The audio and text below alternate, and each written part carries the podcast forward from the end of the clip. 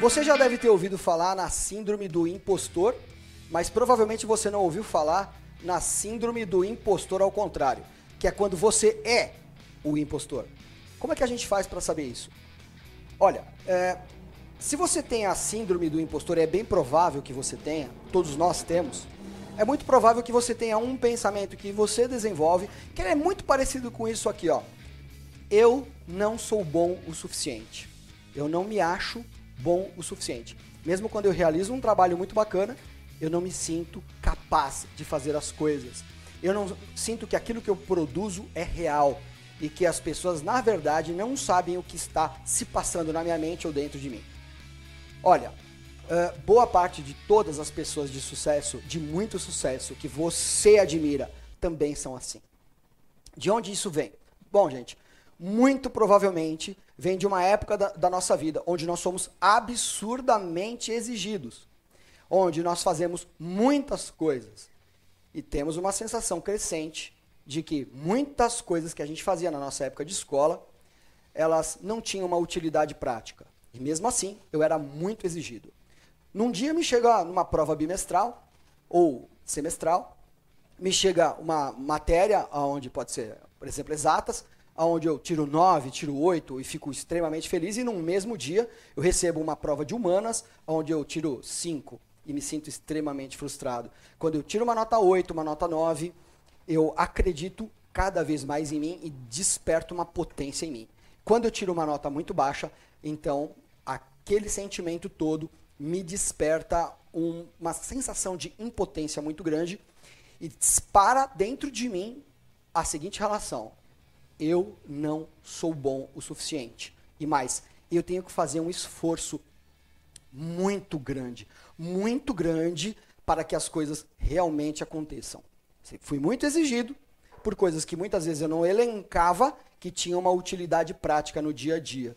E isso pode fazer com que eu faça, na, na fase adulta, quando eu estiver já na, na minha fase profissional, isso pode fazer muito claramente com que eu valorize coisas que não têm qualquer retorno.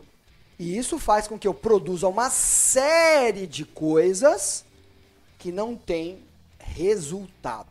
Porque isso é uma sequência de uma educação. Mas isso não é necessariamente uma crítica, é uma análise. E essa te leva à verdadeira síndrome, que é a síndrome de Caim.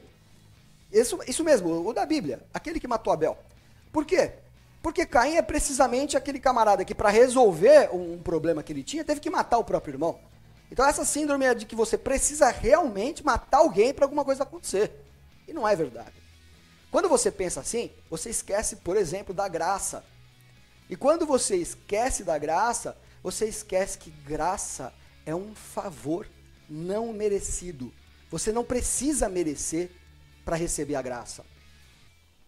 É o contrário da síndrome de Caim. A graça, ela existe. Mas como que eu vou fazer com que essa graça aconteça se eu só valorizo aquilo que eu faço com muito esforço?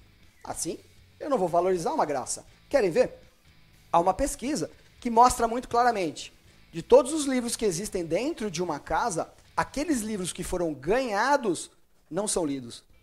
Os livros que são comprados são lidos. E isso, em, assim, mais de 90% das pessoas tem esse comportamento. Querem mais? Você que trabalha numa empresa, ou você que é um profissional autônomo, você que trabalha com líderes e que os líderes muitas vezes dão treinamento. Sabe qual que é a tendência? Que você jamais valorize esse líder, esse patrão, esse chefe, nome que você quiser. A tendência é que você jamais valorize esse líder. Sabe por quê? Porque há uma inversão nesse mecanismo. Exato. Olha só. Esses líderes, chefes, patrões, enfim, eles pagam você para trabalhar. É o inverso. Como tudo aquilo que você está recebendo é de graça, então você não valoriza. Percebeu a perversão desse mecanismo? Você precisa acordar para isso. Lembra? Graça é um favor não merecido. Você não precisa achar que merece.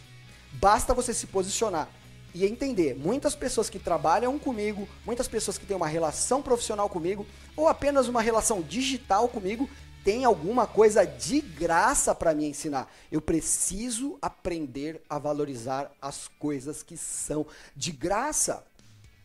Agora, para você ser esse profissional, é preciso você fazer esse automapeamento. Então, você pode, e com certeza deve ter a síndrome do impostor, onde você não se acha bom o suficiente. Mas você precisa fazer esse, esse automapeamento e, e perceber em quais áreas você não é suficiente. Se você entende que você precisa pagar uma consultoria, um coach, um psicólogo, o que quer que seja para que você dê certo, então pague. Porque isso é uma atitude muito nobre. Quando você para de frente de uma situação e decide, nisso realmente eu não sou bom, eu preciso de ajuda. É uma situação que você pode se colocar e ela é muito nobre.